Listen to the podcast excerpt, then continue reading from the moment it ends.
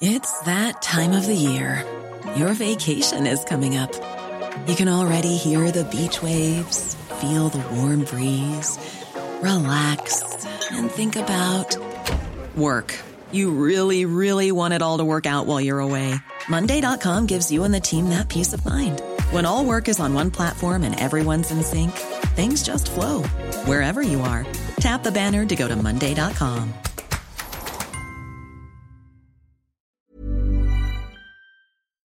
Italy have defeated Austria after 120 minutes. Denmark have thumped Wales to secure their spot in the quarterfinals, and the English FA have doubled down on Gareth Southgate.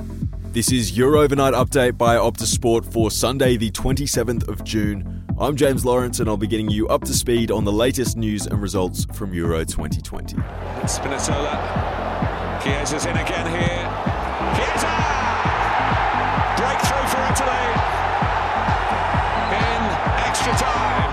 Italy have secured their place in the quarterfinals of the Euros after defeating Austria 2 1 at Wembley. With the scores locked at nil nil after 90 minutes, it took extra time to separate the two sides, with the opening goal coming in the 95th minute, courtesy of Federico Chiesa. Matteo Pessina then put the game beyond the reach of the Austrians, who, despite a late consolation goal, were not able to force a penalty shootout. The Azzurri will now play the winner of Belgium's match against Portugal for a spot in the semi finals. Elsewhere in the morning's other round of 16 tie, Denmark have thumped Wales 4 0 in Amsterdam.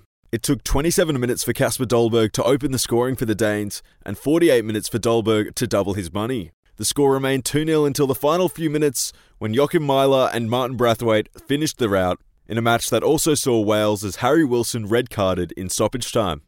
Legendary Danish goalkeeper Thomas Sorensen was unsurprisingly delighted with the performance, speaking on Optus Sports live match coverage. Yeah, it makes me so proud, even though I'm far away, but to see all these uh, celebrations and colours and, and how much Denmark is behind this team is fantastic and can't wait for, for the quarterfinals now. Here's what Welsh captain Gareth Bale had to say after the match. Obviously, to finish the game how we did is, is, is disappointing, but the boys are frustrated, the boys are angry, it's understandable, and um, I'd rather us go out like that, kicking and screaming, than, than laying off and doing nothing. The English FA have confirmed their desire to extend manager Gareth Southgate's contract with their national team, regardless of the outcome of England's match with Germany on Tuesday morning. Chief Executive Mark Bullingham has stated that the FA's support is unwavering and that Southgate has done really well on and off the pitch in every aspect.